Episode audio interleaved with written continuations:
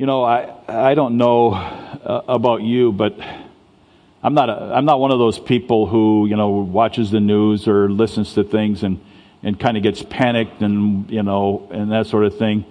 But every once in a while, you get to those periods of time where you just kind of wonder, like, where are we going and what kind of what's going on here, you know, in our nation, in our world.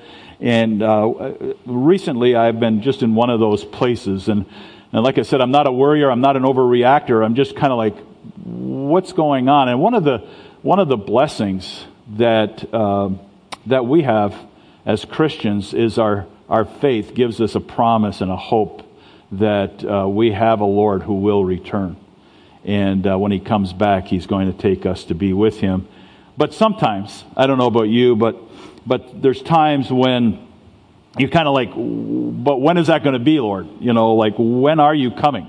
Uh, and, and, sometimes it's like, would you please hurry and come back? Because things are so crazy.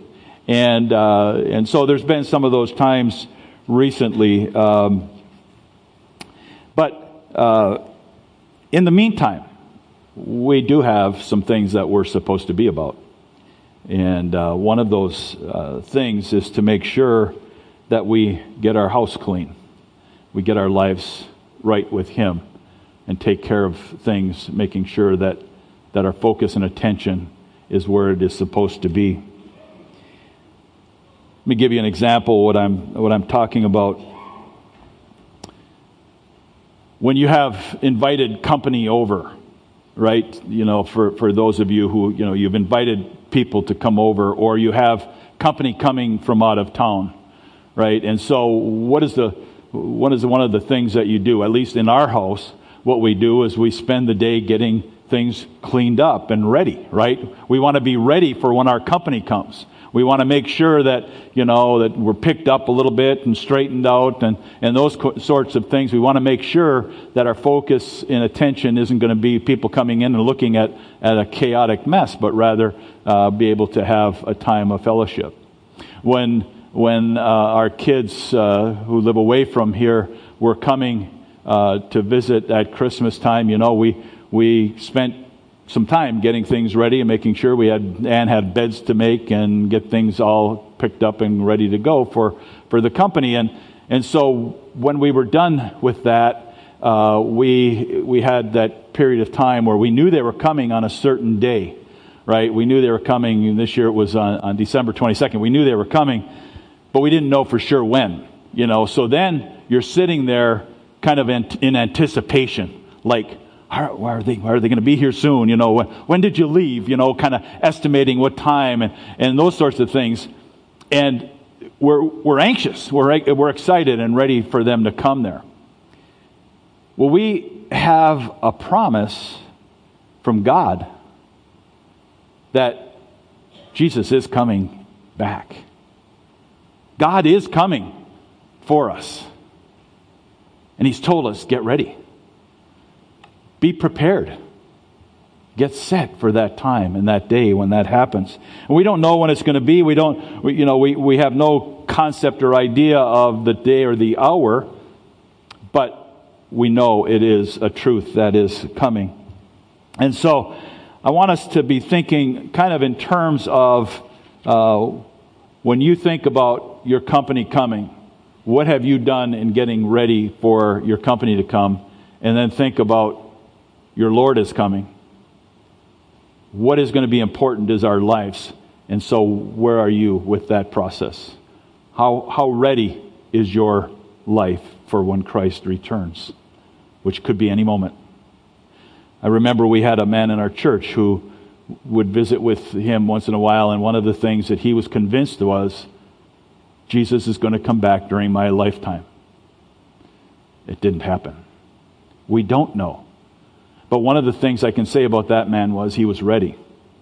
And you and I have to be ready as well. Would you join me in a word of prayer? Lord God, I thank you for your promise. I thank you for the hope and the joy that we can take in remembering and thinking about the fact that, Lord, you are coming back for us. There will be that day when we will see you, that we will be with you in eternity forever and ever. As some of these songs just uh, pointed out to us, Lord, we, we have a blessed hope that's beyond anybody who is here on the earth. And so, Lord, we look forward to that day. But in the meantime, Lord Jesus, Holy Spirit, I ask that you would help each of us to make sure we're preparing a place for you in our hearts and lives so that when you return, we are prepared and we're ready to be with you. So, Lord, thank you for your presence, leading and guiding through this day. In Jesus' name, amen. Well, if you would turn with me to uh, Matthew uh, chapter 24, a place that I always uh, like to start is with the Lord Jesus and, uh, and in, in Scripture. But one of the questions we have is that day and the hour. Look at what verse 36 of chapter 24, Matthew says. But concerning that day and hour, no one knows, not even the angels of heaven, nor the Son, but the Father only. Think about that. Uh, as you as you think about, you know, I, you know, when you read Scripture and you kind of see like angels interacting with people, uh, you know, throughout, especially the Old Testament, you see those interactions. Uh, the angels came to, to the shepherds, all of those sorts of things. You, you almost kind of get that sense or that, that feeling that the angels know everything. You know, that they're kind of very much like God, and so they would know everything. And so then you read this, and, and it says, the angels don't even know the day and the hour. And, and to me, that's when I read that, it's kind of like, wow. It's kind of almost a shocking thing to read. And then says, even Jesus, God the Son, didn't know the day and the hour. Now, I'm assuming that that scripture is talking about when Jesus was here on earth and he was uh, living amongst people I, I would assume that since he is God and he's with God the Father in heaven, they probably have communicated about this. But we don't know. Maybe only God the Father still has the only answers. And we, we, don't, have, we don't know that. We, we, we're not told. But in that text, it says, concerning that day and hour, therefore it is a particular day and hour. It's not a hypothetical, it's not a possibility, but it is a set thing. There is a day and an hour that this will take place. It's not maybe will take place, it will take place. Jesus will come back. There are people who want to tell us that it has already happened or it's not really going to happen, those sorts of things. We have to then sort through and decide is Scripture accurate? Is it correct or not? If it is, then I'm in the Word, and the Word tells me there is a day, there is an hour, there is a time that that is going to happen. But again, go back to Jesus and think about this for a second. In John chapter 1, John says that in the beginning was the Word. And who is the Word? Jesus is the Word, right? That's being talked about. It says, In the beginning was the Word, and the Word, Jesus, was involved with the creation of the world. And yet, Jesus doesn't know the day and the hour. There is that promise and that hope, but Jesus didn't have the information at the time. If you would turn with me to Philippians chapter 2. And if you're using a chair Bible, it's on page 1165. In Philippians chapter 2, we're given some information on what it's like or what it's about in terms of getting our house ready for uh, Christ's return.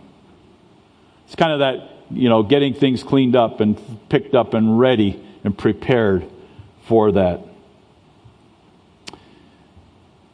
This is honestly one of my favorite portions of Scripture because of what we see that Jesus does here.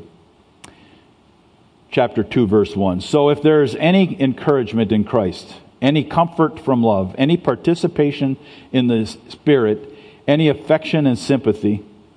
Complete my joy by being of the same mind, having the same love, being in full accord and of one mind. Do nothing from selfish ambition or conceit, but in humility count others more significant than yourself. Let each of you look not only to his own interests, but also to the interests of others, having this in mind among yourselves, which is yours in Christ Jesus who, Jesus, though he was in the form of God, did not count equality with God a thing to be grasped, but emptied himself by taking the form of a servant, being born in the likeness of men and being found in human form. He humbled himself, becoming obedient to the point of death, even death on a cross. Therefore, God has highly exalted him and bestowed on him the name that is above every name so that at the name of Jesus every knee should bow in heaven and on earth and under the earth, and every tongue confess that Jesus Christ is Lord, to the glory of God the Father. When you think about that cleaning up of the home, of your heart or life, I couldn't help but put up this kind of silly uh, picture. Um, but how do you go about cleaning up your house? You know, do you expect somebody else to do it and you're going to sit back and do nothing? Or are you going to get off of the couch, so to speak, and get to work? Are, are you going to take responsibility for where your heart and mind and life are? Or are you going to trust and rely on somebody else to do it for you? Are you, are you going to sit back and say, well, you know, I've prayed the prayer, so therefore I don't have to do anything else. I'll just kind of go through the motions. I might have anger and frustration. I might hate a neighbor or whatever. But hey, I, I, you know, I took care of that. And the issue here is getting prepared, getting ready for that return. And it doesn't matter what your age or status is, it matters what you do with the Lord. So, one of the things that a relationship with others in the way that Christ has instructed us to live our life is we have comfort from love. If we love one another as Christ loved us,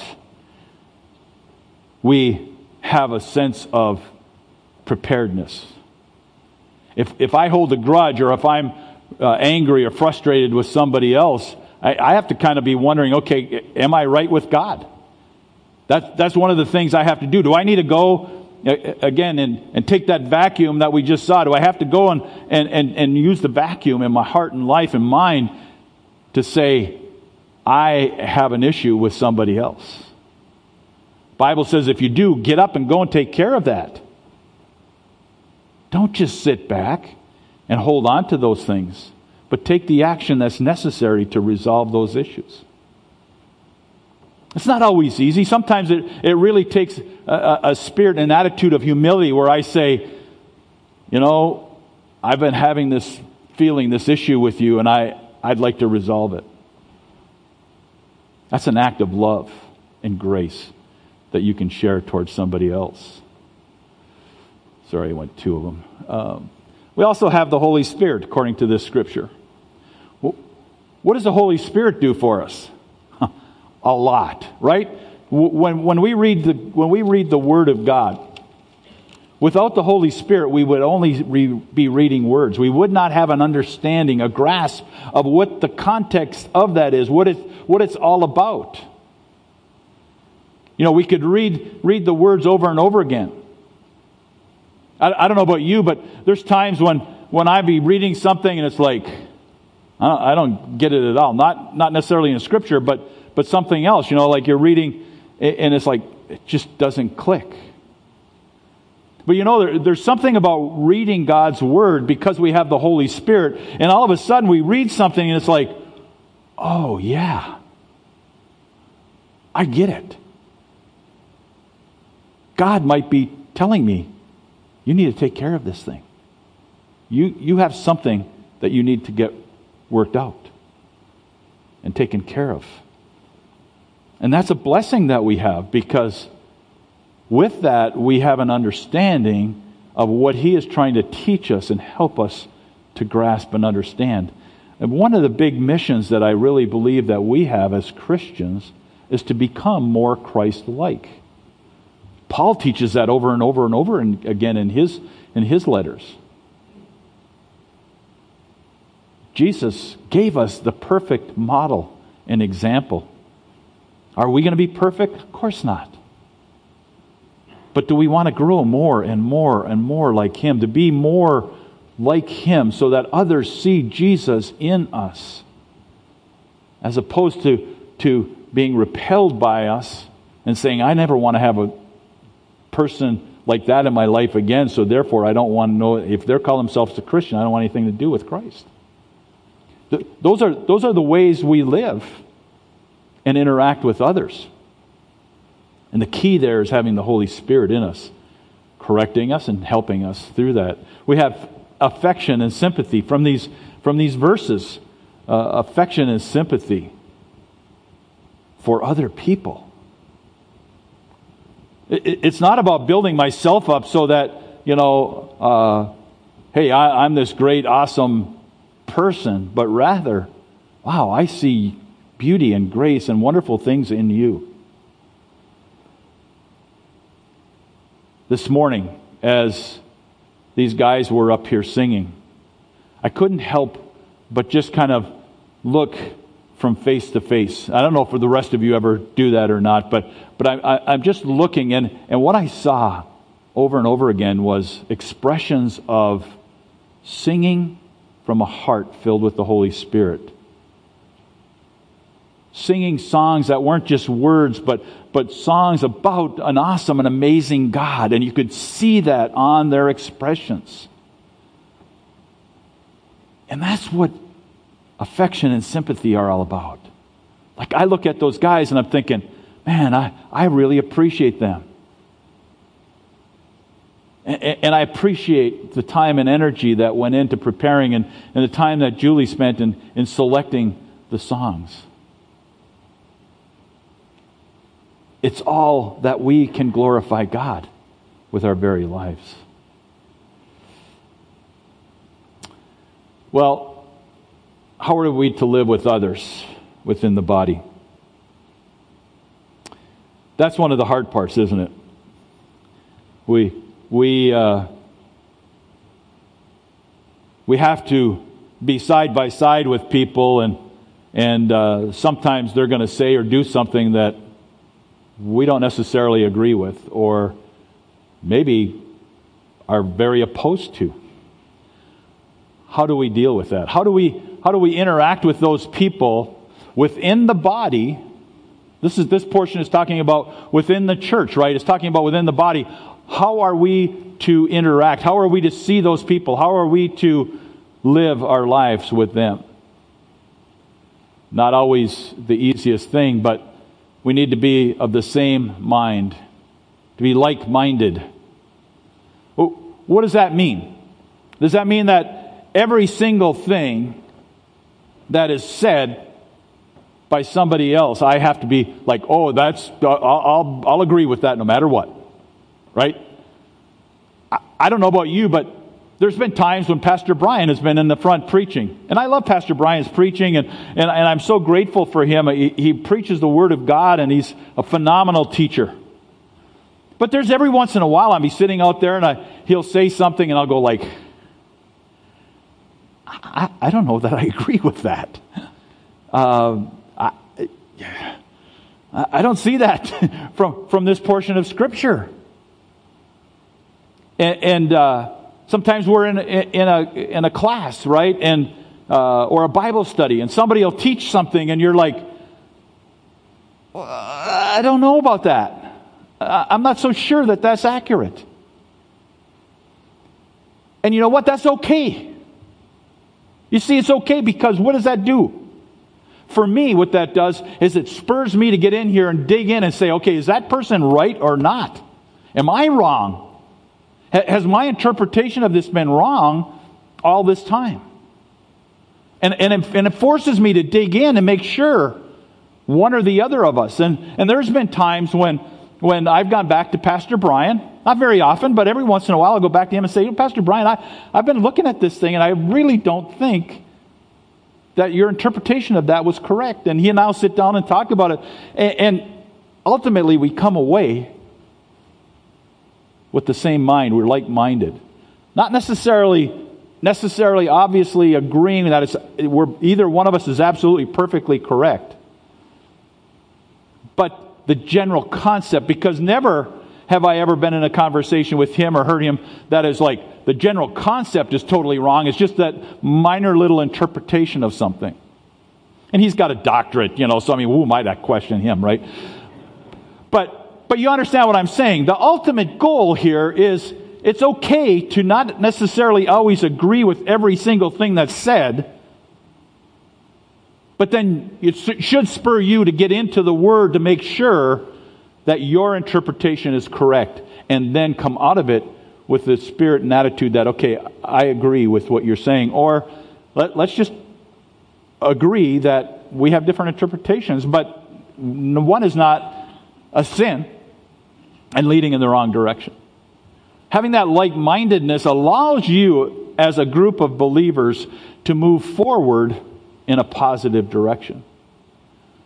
When you're not like minded, when, when, when one of you wants to go this direction and one of you wants to go that direction, and neither of you have been, spent enough time in prayer and talking to others and finding, finding out what's going on, that's when turmoil cre- is created.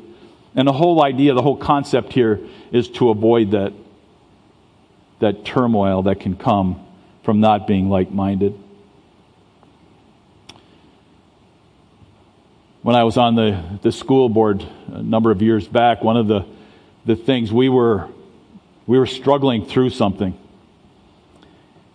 And I, and I pulled the, I was the chairman of the board at the time, and I pulled everybody aside and I said, Look, we can have our own opinions, we can have our own thoughts and ideas, but when we leave the room where we've made a decision, if you're in the minority, you agree with the majority. Because the purpose is for us to give leadership. The same is true within the church. There have been times when we have made decisions as an elder board where I'm not sure that was the right decision, but you know what? Nobody else is going to know.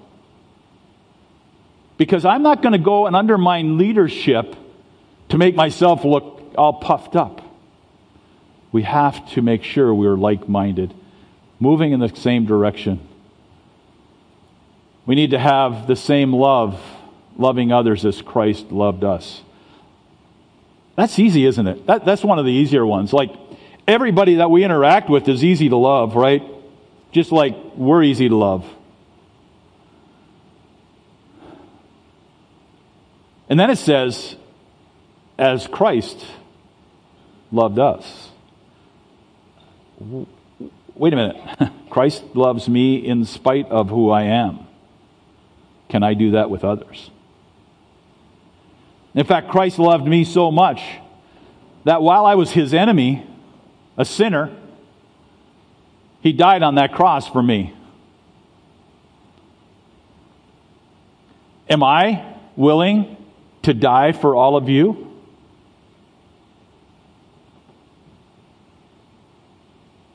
I might be, given the certain circumstance. But if I was hanging on that cross, and you're down there insulting me and criticizing me and telling me I'm stupid and, and, and what I've been teaching is all wrong and, and if I'm really somebody important, why can't I just get myself down off of that? Would I stand there, would I hang there on that cross and say, Oh, Father, forgive them, they don't know what they're talking about. But isn't that what Jesus did? He said, Father, forgive them, for they know not what they do. Do you love others within the body that way? Do you care that other people in this congregation, this body of believers, may be hurting in a way that you don't understand, are you willing to still stand beside them and to love them through that? And then, I believe this whole section revolves around this one point. Jesus humbled himself.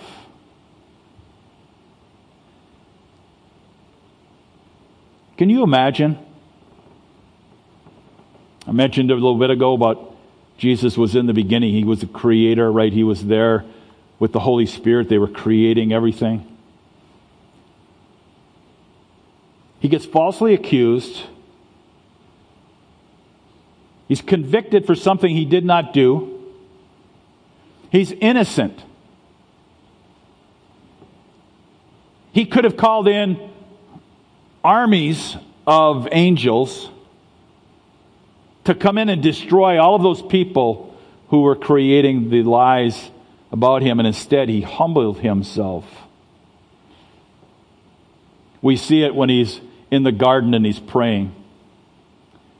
He says, Father, if it's possible for this cup to pass I really don't want to go through this. This is my paraphrase, by the way. You understand that. But, but essentially, he's saying, I, I really don't want to go through this. But not my will, but yours be done. I will humble myself, God, Father. I will humble myself to allow myself to be crucified on that cross for nothing that I did wrong. That's humility. He did not consider himself equal to God, but he is God. And the last, we have to look out for the interests of others in the same way as ourselves. That's a tough one.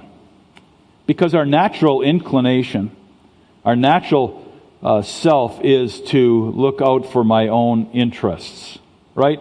Um, You go someplace and there's danger. And something bad is happening and what's your natural inclination? Your natural inclination is to flee and get away with away from it.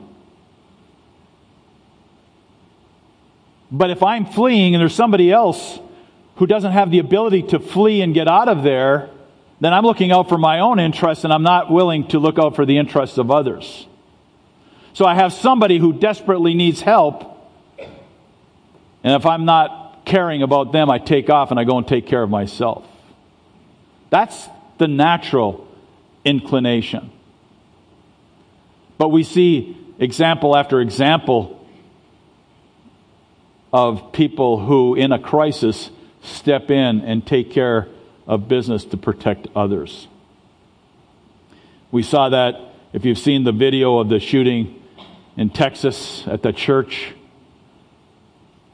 people stepped up and came to protect the body by stopping somebody who was there doing a horrendous act.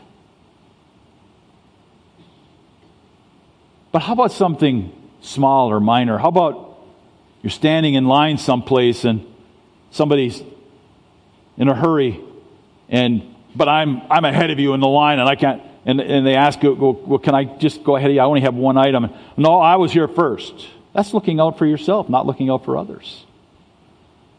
But how about in the church?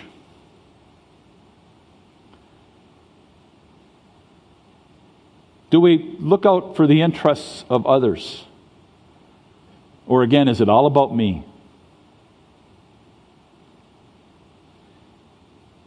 Do I make sure that if I'm teaching or I'm up in the front, that I'm using God's Word, which really has the interest of others. Because if I'm not teaching this correctly, if I'm not rightfully dividing the word of truth, then all I'm doing is hurting other people.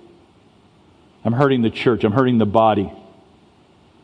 We need to be about caring for other people.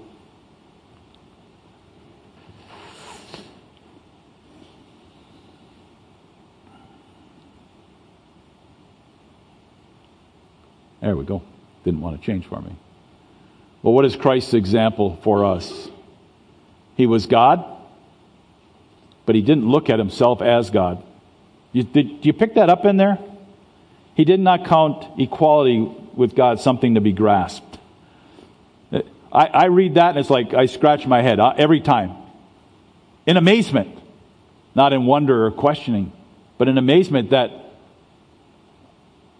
Christ gives us this model of humility that though he is God, he does not uh, see himself equal, equal with God in terms of power and prestige and those other things. He humbled himself.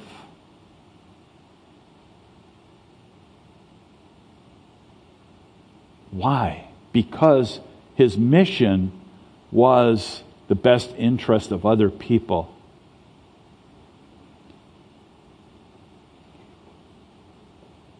I often, when I think about Christ's death on the cross, I think about his ability to not have to go through that, and yet he does it.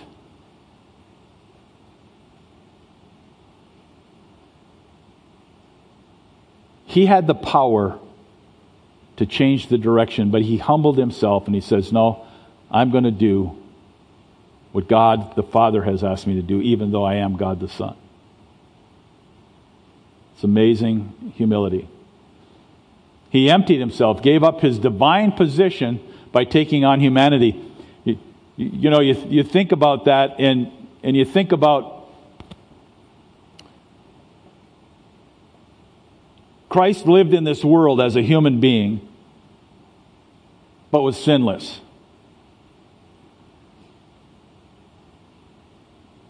He was perfect God in an imperfect world, could have easily picked up imperfect behavior because he's also 100% man. And he could have been doing things from a human standpoint, but he didn't. Instead, he lived a perfect life. And then he goes to this cross. You ever think about this part? When Christ is hanging on that cross, our sins are being poured out on him. Every single sin thought, word, deed, action, whatever it might be that you and I do were being poured out on him. He had never experienced sin before that. Oh, as he walked around, he saw people sinning, but he had never experienced, he had never been a sinner. But all of this sin is poured on him. Be like you and I being at a garbage pit, having all of that garbage poured out on us. That's what it would have been like for Jesus. Pure, spotless, perfect Jesus. Bearing our sins.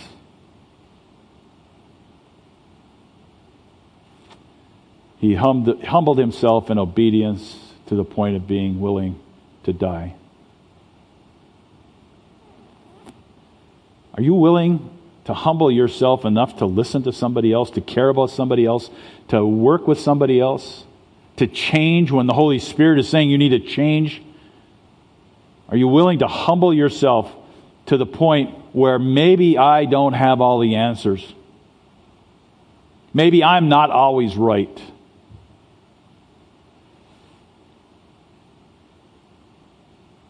And he was willing to die for us. Look at God the Father's response. You know, God the Father allowed his Son to go through this, and it was part of the mission, the great commission of what he had been assigned to do. And it says, God highly exalted him and gave him the name that is above every name. You know, one of the things that's interesting about that there's been a lot of people who have attached, like, well, what is that name? And, you know, I, I know one of the names is Yahweh, which is God. And Uh, but we're not sure exactly what it is because Scripture tells us he was given the name that is above every name, but we're not told what that name is. There will come a time when we're told when we're with him. And all of, at the name of Jesus, everyone in heaven, on the earth, and under the earth will confess that Jesus Christ is Lord. Who is involved here? When you read that, do you ever stop and think, okay, like, what does that mean? Who's, who's in heaven? Well, it's anyone who's a believer, right, who has gone to heaven. It's uh, all of those, probably many from the Old Testament uh, who followed God. That's a pretty amazing place, right? On the earth, that's, that's everybody. Oh, by the way, everybody, who does that include? Oh, everybody. Even those who deny Christ, right? Right? Those of us that confess Christ as Savior, but those who deny that there is a Christ, that there is a, that God has sent His Son. Those atheists who, who stand up and proclaim, oh, we have all the answers, right? What about under the earth? What does that mean? Well, they're not in heaven and they're not on earth, so therefore they're somewhere else. Is that with Satan and Hades? Does that mean that even he and they will bow down and confess that Jesus is Lord? Yeah, that's what it says. There's no exception there. Did you see that? They're in heaven, on earth, under the earth. They will bow down. Notice the word is will, not may or, or perhaps. Will bow down and confess Jesus as Lord. What does confess mean? They will proclaim it, they will say it. For what purpose? Notice that. Not for Jesus' glory, you see that? Glory of God. He's doing it to glorify his Father in heaven, and God is allowing Christ to be glorified with him because of the work that he did upon that cross. When I read these things, I'm, I, I study this and I'm amazed that wow, God, you did that for me? Wow. I, I can't hardly believe it. Well, if you would, turn with me to Revelation. And I want to conclude with this. And by the way, as guys were singing and, and uh, reading the scripture, I said to Ann, well, I can just stop. They just did the whole message for me which was awesome. I love it. But in Revelation 22, we're going to read three verses. Ryan already read one of them, but let's look at three verses. We'll start with verse 7. And behold, this is Jesus speaking, I am coming soon. Blessed is the one who keeps the words of the prophecy of this book. What's the first part say? I am coming soon. I am coming soon. We don't know the time. We don't know what soon means. May not be in our lifetime. Maybe by the time I finish my message. Some of you are probably saying, Yeah, I wish he would. Verse 12 Behold, I am coming soon, bringing my recompense with me to repay each one for what he has done. What's the beginning part? I am coming soon. Is there a theme here? Verse 20. He, Jesus, who testifies to these things, says, Surely I am coming soon. Amen. Come, Lord Jesus. Jesus has promised that he will come again. He said it when he was alive. Revelation is a book that I rarely, I read it, but I rarely ever preach or teach or study from it because it is so above me. But I come to verse, or to chapter 22, I am so encouraged because he says it over and over again. And if somebody says something once, that's a good thing, right? If they say it a second time, what does that mean? It's a point of emphasis, right?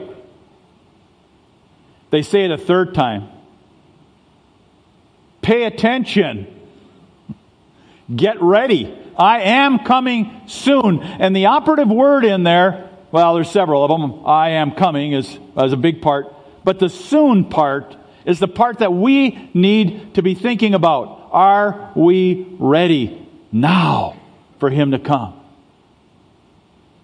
If He showed up right this second, are you ready? Have you taken care of all of the other stuff? I'm not saying you have to do something to earn your way to salvation. Please understand that. But are you ready so that when He comes, you can praise the Lord, He's here for me? Or will you be doubtful, wondering, well, I know I have this issue, but God has told us take care of those things. Clean out your house. Get your heart ready. Jesus said, I am coming. And I am coming soon. Lord God, I thank you for your word. Thank you for the encouragement that we find in your word that promises us, Jesus, that there will come that day when you will come back. That you're coming back to take us all to be with you in heaven. Lord, we, we don't know the day and the hour. Help us daily to be about the business of being prepared. Where we have differences or conflicts or issues, Lord, help us to set those aside, to correct them, to take care of them, and to get our house ready. You are an awesome and amazing God. We look forward to that day when you will come back and we will be with you in paradise forever. But until that day, Lord, help us on a daily basis to get ready. You are a God who is so worthy. Help us to do that, Holy Spirit, because we can't do it on our own. In Jesus' name we pray. Amen.